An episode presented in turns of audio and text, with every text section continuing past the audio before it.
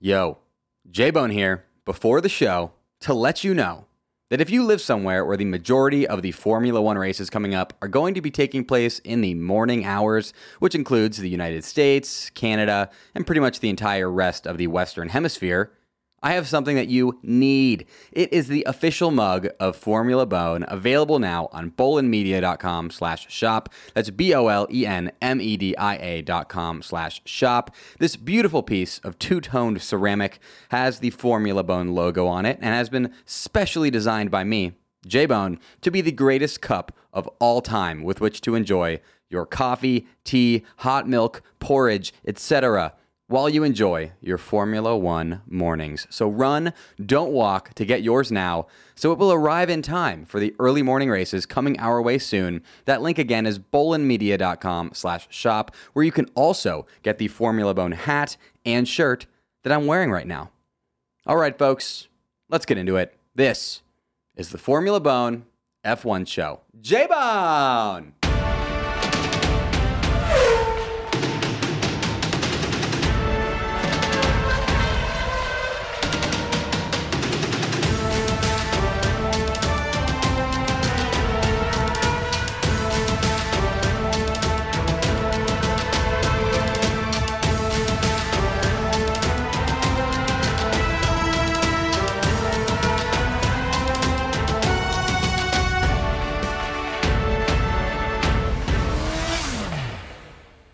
Welcome back to the Formula Bone F1 show, the Formula One podcast that is not going to be saying good day, mate, or shrimp on the Barbie, or making any upside down jokes the entire podcast, except for right then when I just did. I'm Jared Borislow, but you can call me J Bone. Thank you so much for joining me here today, and away we go.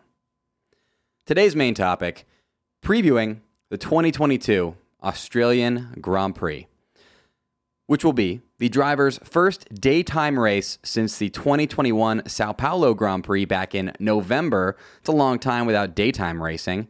We're going to start off this preview, as always, by discussing the circuit at which the Grand Prix will be taking place, and that, folks, is the Albert Park Circuit in Melbourne, Australia, which is an FIA Grade 1 street circuit. I think they might say it Melbourne or Melbourne, Melbourne.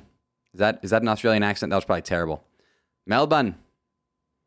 Foster's going to Melbourne. Uh, Albert Park, named after the British Queen Victoria's spouse, Prince Albert, is a 560 acre public park located three kilometers or about two miles south of downtown Melbourne, which is a city of over 5 million people located in the bottom right of Australia in the Australian state of Victoria across the Bass Strait from the island of Tasmania. You're getting your Australian geography lesson in here today, folks. Albert Park has a rich indigenous history from before British colonization of the area in 1835. It is home to the Corroboree or Ngargee tree, which is a 300 plus year old red or river red gum eucalyptus tree that's one of the oldest living things in Melbourne and has been used as an important meeting place for the indigenous Boonwurrung people for hundreds of years. This tree does, of course, currently have some competition for oldest living thing in Melbourne right now uh, because Helmut Marko is in town. But um, tis. The park, Albert Park, is centered around Albert Park Lake, which is quite large and takes up 120 of the park's 560 acres. The shoreline and green space surrounding said lake contain various normally public streets that combine to form the Albert Park Circuit, which encircles the lake. The Albert Park Circuit is 5.28 kilometers or 3.28 miles in length and consists of 14 turns and four DRS zones. I'll get to covering that whole debacle here in a little bit. The Albert Park Circuit is not, though, the original home of the Formula One Australian Grand Prix. That would be the Adelaide Street Circuit in Adelaide, Australia, which is located in the Australian state of South Australia and is about an eight hour drive northwest of Melbourne. The Australian Grand Prix raced for 11 straight years in Adelaide from the race's inception in 1985 through 1995 until organizers decided to move the race to Albert Park for the 1996 season and beyond. For 22 of the 24 Formula One seasons from the first Melbourne, Austria, Melbourne Australian Grand Prix in 1996 through the most recent one in 2019, this race was the season opener, first race of the season, with the outlying years being 2006 and 2010 when the race was held in Bahrain, the season opening race. Not the Australian Grand Prix. That would be uh, pretty confusing if they held the Australian Grand Prix in Bahrain. Now, the like I said, the Australian Grand Prix was the season opener for 22 of the 24 seasons from 1996 to 2019, minus the two that were in Bahrain. So of course, the 2020 F1 season was also set to open in Australia as well, but was canceled hours before FP1 because, uh, well, you know why. And then I'll get flagged if I say why, which is how uh, podcasting is nowadays. Kind of weird. Can't say the word, or I'll get flagged. Aside from being the first Australian Grand Prix to take place in the 2020s and the first Australian Grand Prix I and most other Drive to Survive F1 fans get to see live since we started following the sport. Very pumped for this. This weekend's Australian Grand Prix will be exceptional in another, more important way. It will be the first one since the Albert Park circuit was renovated last year. These renovations include track resurfacing, track and pit lane widenings, chicane removal, and more, and these renovations are said to have been much needed for a number of reasons. These reasons include the fact that the track at Albert Park had not been resurfaced since it was first laid in 1995, which is a long time for an F1 circuit to not be resurfaced, and is an even longer time when you consider the fact that the Albert Park streets, like the streets that comprise the Albert Park circuit, are just public streets for most of the year, with random cars like my 2008 Nissan Sentra SL driving on them.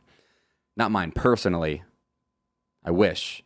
How hard would it be to get your own car to Australia? Think about that. Think about how much it would cost to ship your car on a container ship to take it all the way there. That would be nuts. Just to drive on the circuit. Yeah, not worth it. I'm not going to be doing that. But if you have a lot of money, be my guest. So, like I said, one big reason that they're doing those, these renovations is because the track needed resurfacing badly, and uh, they got that done.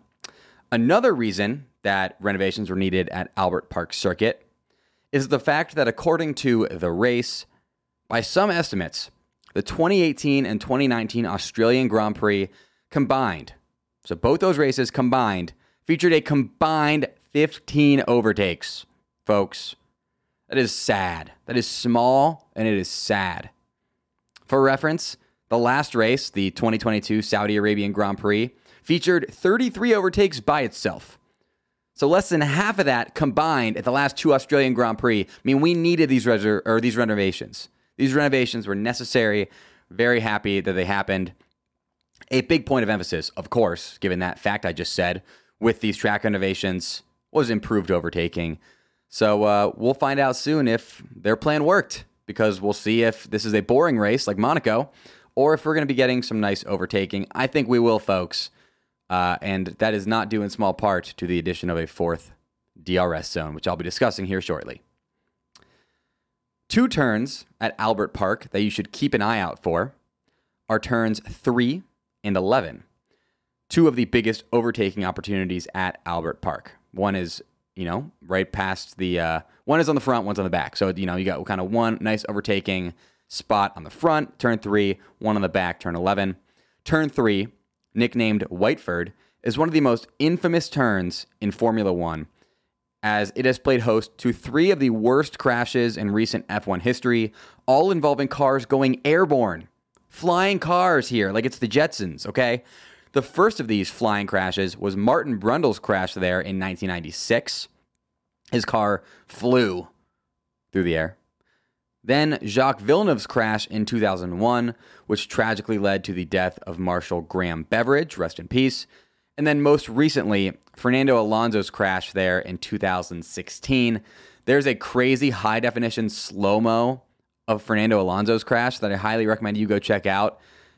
It is nuts You just see his car turn sideways, and you're like, oh, okay, he's, he's going to go slide across this gravel. The second his car hits the gravel there at turn three, it just starts flipping. And you see a slow mo of him just go upside down, and you know in his brain he's like, oh crap. In the uh, he did an interview right after the crash when he was totally fine somehow. This is before the Halo too, so it's nuts that he was totally fine. He did an interview. He was like, yeah. I had to uh, get out of the car really fast because my mom was watching, and I know that if I didn't get out of the car fast enough, she was going to freak out, and I couldn't have my mom freak out. Fernando Alonso, mama's boy, love to see it. Must be part of El Plan. So that was turn three, which you should be on the lookout for. Turn 11 is the other turn to be on the lookout for. Turn 11 marks the end of the new double DRS zone at the back of the circuit and has been widened by three meters and given more positive camber to improve overtaking. Turns 6 to 11 are going to be so insanely fast and fun to watch, so get ready, folks. I think the renovations that they made at Albert Park Circuit are going to provide for some very, very entertaining racing, a lot of overtaking, a lot of speed. It's going to be a fun one, folks. This episode of the Formula Bone F1 show is brought to you in part by a sponsor that I love and am literally wearing on my face right now Felix Gray Glasses. The good folks at Felix Gray create effective, research backed products to improve humans' relationships with technology. It all started five years ago when Felix Gray set out to create eyewear that would make it easier and more comfortable for humans to stare at screens. Why? Because whether you like it or not, we all live in a digital world now. And that means we are forced to look at screens, screens, and more screens all day, every day. I've got like five screens staring at me right now both cameras, my computer, the, the audio interface I record on, and it's nuts. There's so many screens. There's probably screens I can't even think about because my, my brain's tuned them out, but they're looking at me. Freaks me out. Too many screens. But luckily, there is something you can use to combat all these screens, and that is Felix Gray glasses. The thing about all these screens is that they are wreaking havoc on our eyeballs and brains and causing things like eye strain, headaches, and blurry vision. The blue light emitted from these screens is the culprit, and Felix Gray's clear blue light lenses filter 15 times more blue light than other clear lenses. 9 out of 10 customers experience relief from eye strain, headaches, and or blurry vision. And Felix Gray glasses don't just do a great job protecting your eyes and brain from the evil of screens, they are also incredibly high quality and built to last. Their frames are lightweight and durable organic acetate and are hand finished in Italy, and their lenses are double sided, anti reflective, scratch resistant, and have the blue light filtration infused within the lens material itself. If you're wondering, I'm currently wearing the Kepler frame with the clear lens. Felix Gray also has sunglasses and amber blue light glasses, in which I own the Nash and Hamilton frames, respectively. Felix Gray has both non prescription and prescription glasses available for those of you who already have prescription glasses but are ready for an upgrade to Felix Gray. Check out Felix Gray's full selection at felixgrayglasses.com slash fbone, where you will have access to free shipping, returns, and exchanges for a completely risk-free shopping experience. Try them out, and if you don't like them for some reason, and I think you will, just help yourself to free shipping, returns, and exchanges. That's F-E-L-I-X-G-R-A-Y glasses.com slash F-B-O-N-E. Free shipping, free returns, free exchanges. There's a link for that deal in the description of this episode. Thank you to Felix Gray Glasses for supporting the Formula Bone F1 show. Continuing on, here are your storylines to follow for the 2022 Australian Grand Prix. The first storyline how will Albert Park's new DRS setup affect the race. The FIA has been seeing some people call for DRS to be removed from Formula One after watching these DRS t- detection line games of chicken that Max and Leclerc are currently playing every race. So, of course, they decided to mess with all of us by making the next race, the Australian Grand Prix, have uh, more DRS activation zones than ever before in a Formula One race. Okay, folks, this is the first time there's ever been four DRS activation zones in one race, and it is happening this weekend at Albert Park Circuit for the 2022 Australian Grand Prix. It must be noted, though, that although Albert Park features four DRS activation zones, it only features two DRS detection lines. Okay? Think about that.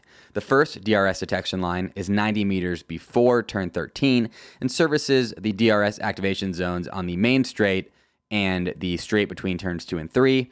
The second DRS detection line is 45 meters after turn six and services the DRS activation zones that cover most of both of the two fast sections between turns 8 and 9 and turns 10 and 11 on the other side of the track.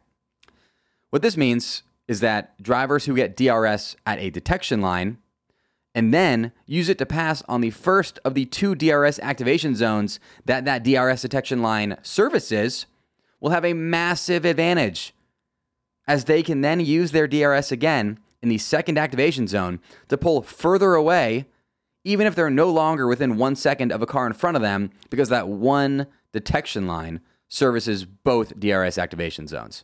So you could see somebody literally get DRS, pass the car in the first one where the other car doesn't have DRS, then go to the second one, get even further away from them with more DRS while the car they passed originally still doesn't have DRS. It's going to be wild.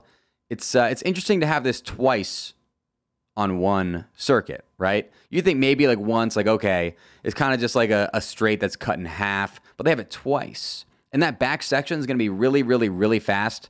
Like it's not, it's like barely two cut up sections because that, that sweeper, that kind of right to left sweeper that we're going to see, I think it's turned 9 10, it is. Uh, I think it's going to be really fast, really fast. So, folks, watch out for these uh, for the DRS in this race. It's going to be a big story all weekend long, a storyline you need to follow. We're going to see some blisteringly fast uh, qualifying times, I think, especially because of the tires that they're going to be qualifying on, which I'll get to that next. But yeah, they wanted more overtaking at the Australian Grand Prix, and I think they're going to get it. The next storyline, as I just alluded to, Pirelli chose an interesting tire compound selection for the 2022 Australian Grand Prix. Rather than selecting three consecutively numbered tire compounds like normal, Pirelli have opted to use the C2 hard, C3 medium, and C5 soft tires this weekend, skipping over the C4 compound completely.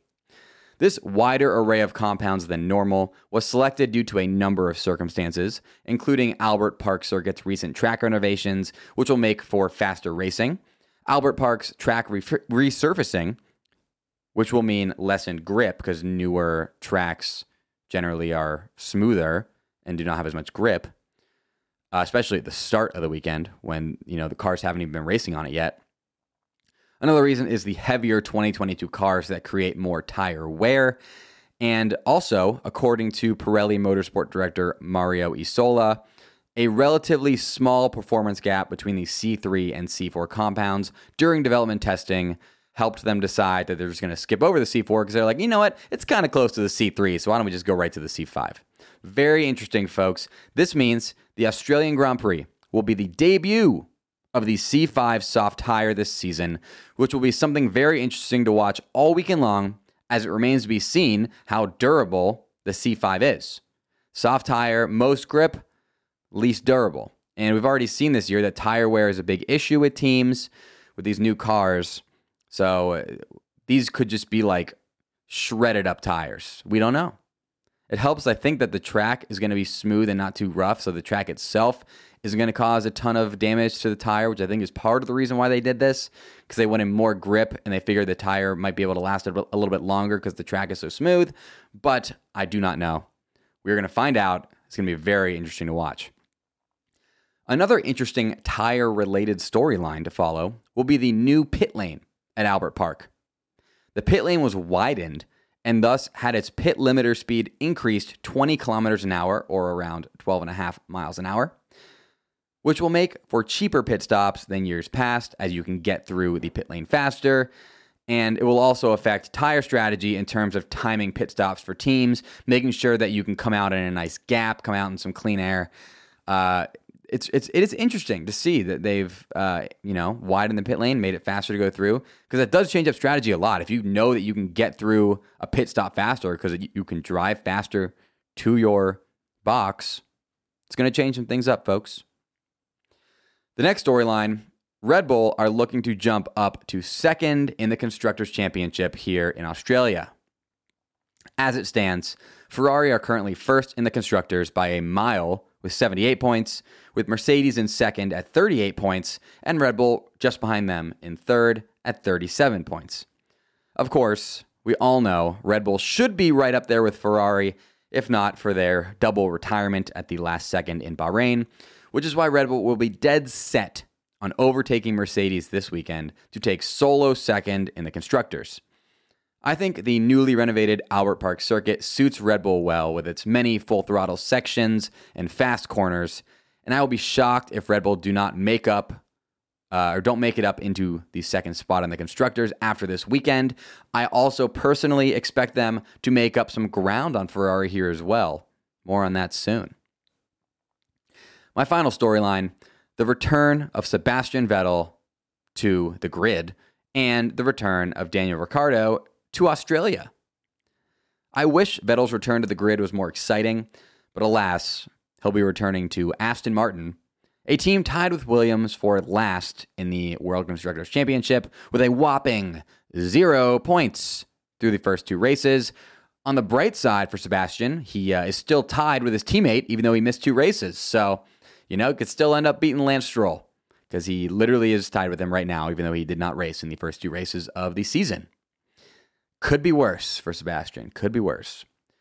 Also, here's to hoping that Daniel Ricciardo can channel his Aussiness to finish in the points for the first time this season and secure that points finish that he, you know, he wants it. You know that obviously Daniel Ricciardo wants nothing more than to win his home Grand Prix in Australia. It's not going to happen this year uh, unless some massive, massive insanity happens. So you know that in his mind, he's just thinking like, let's finish in the points. Let's get my first points finish of the year and get this ball rolling in 2022 at my home Grand Prix in Australia. You know he's going to be having a great time back home doing a whole media tour, a whole like awesome homecoming thing. It's going to be really fun. Uh, really got to start watching his social media now because it's going to be popping off. I can tell. So really hoping, Danny, we all want to see you do good, okay? I really do hope that Danny wins in Australia before he retires, because that Australia shoey would absolutely hit different. This episode of the Formula Bone F1 show is brought to you in part by my favorite leg garment manufacturers, Bird Dogs. Just like Felix Gray, I'm wearing Bird Dogs on my legs right now. I wear what I sell, folks. I wear Bird Dogs shorts, pants, and joggers constantly. I love my joggers so much that I recently decided to always jog now instead of ever walking so that I can be a true joggers guy. I hope I don't ever get attacked by a wild animal because jogging probably won't cut it in terms of evading them. Probably would want to sprint away, you know? But I'm too committed to jogging now, so if they catch me, they catch me and I die and my Bird Dog's a happy man. Bird Dogs built in underwear. Yes, built in underwear Feels better on my skin than the finest cashmere and silk, and is also super breathable and does not bunch up like traditional underwear does.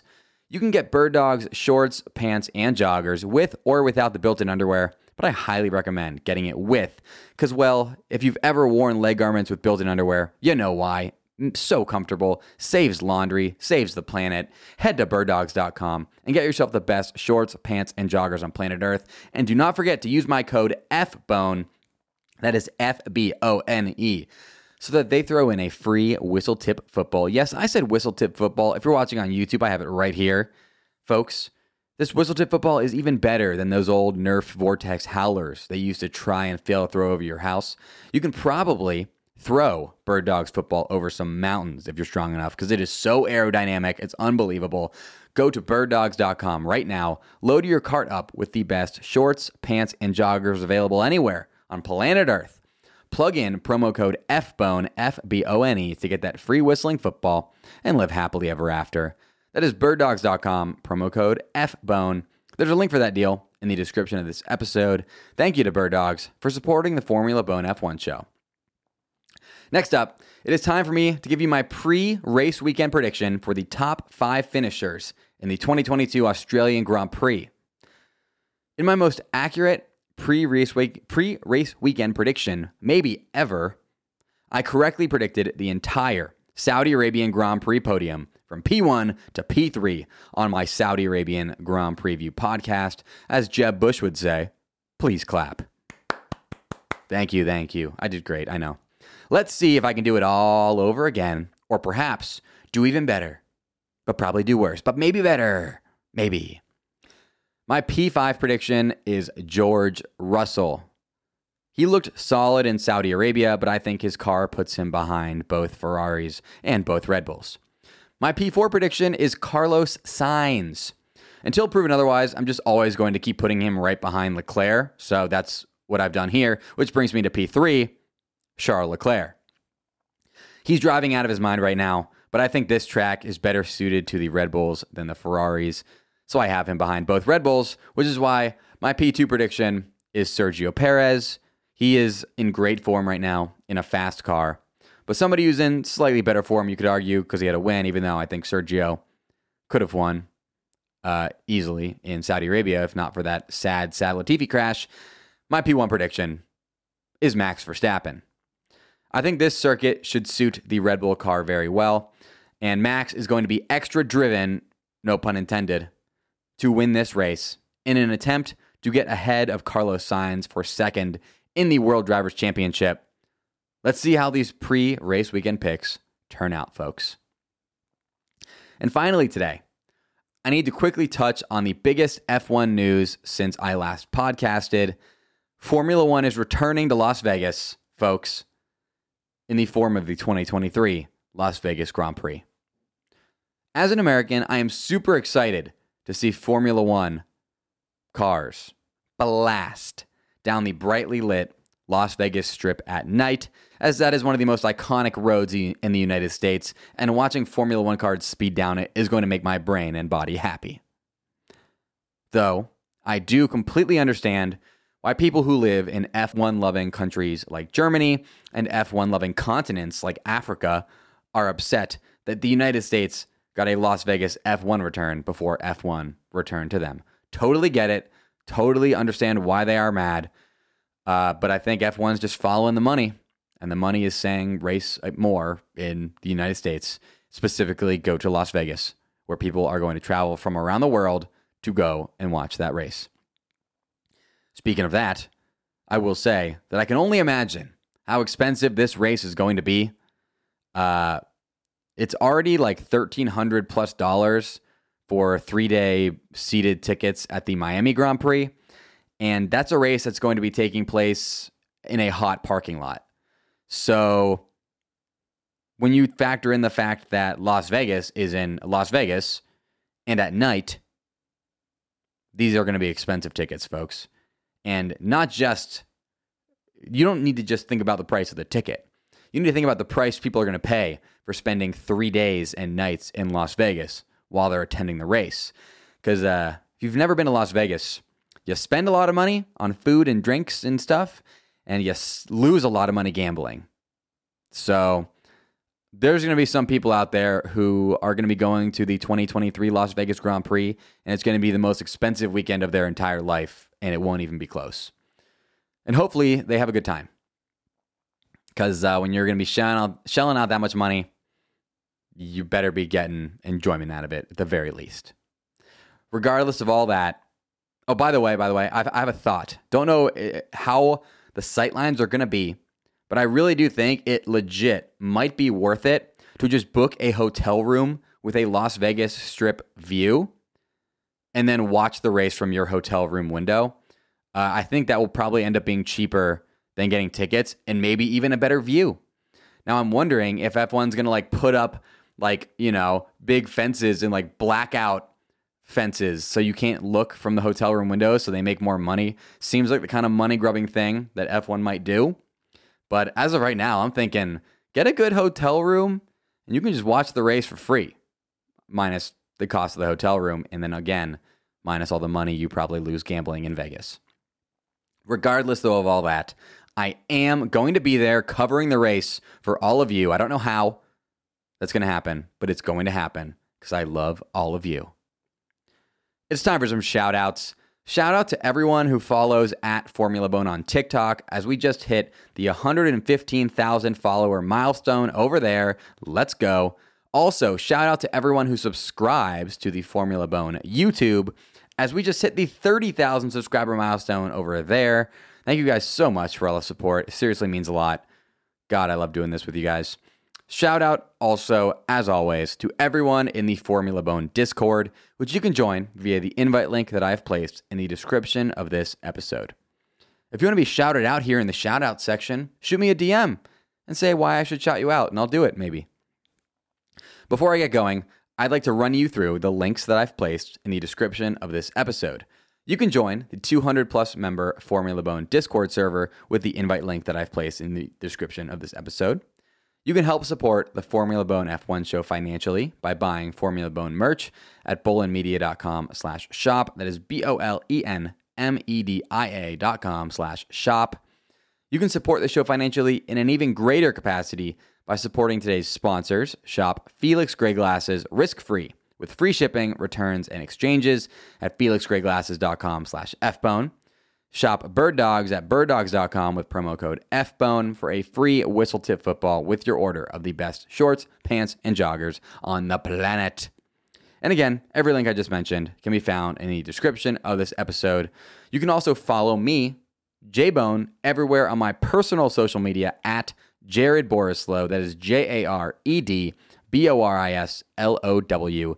And if you're now all caught up on the Formula Bone F1 show, but when I keep hearing my voice, I co host a comedy podcast called The Ross Bolen Podcast, where we share a ton of laughs covering a very wide variety of topics, including current events, non F1 sports. Today, on today's episode of The Ross Bolen Podcast, we talk about the Masters, because it's Masters Week.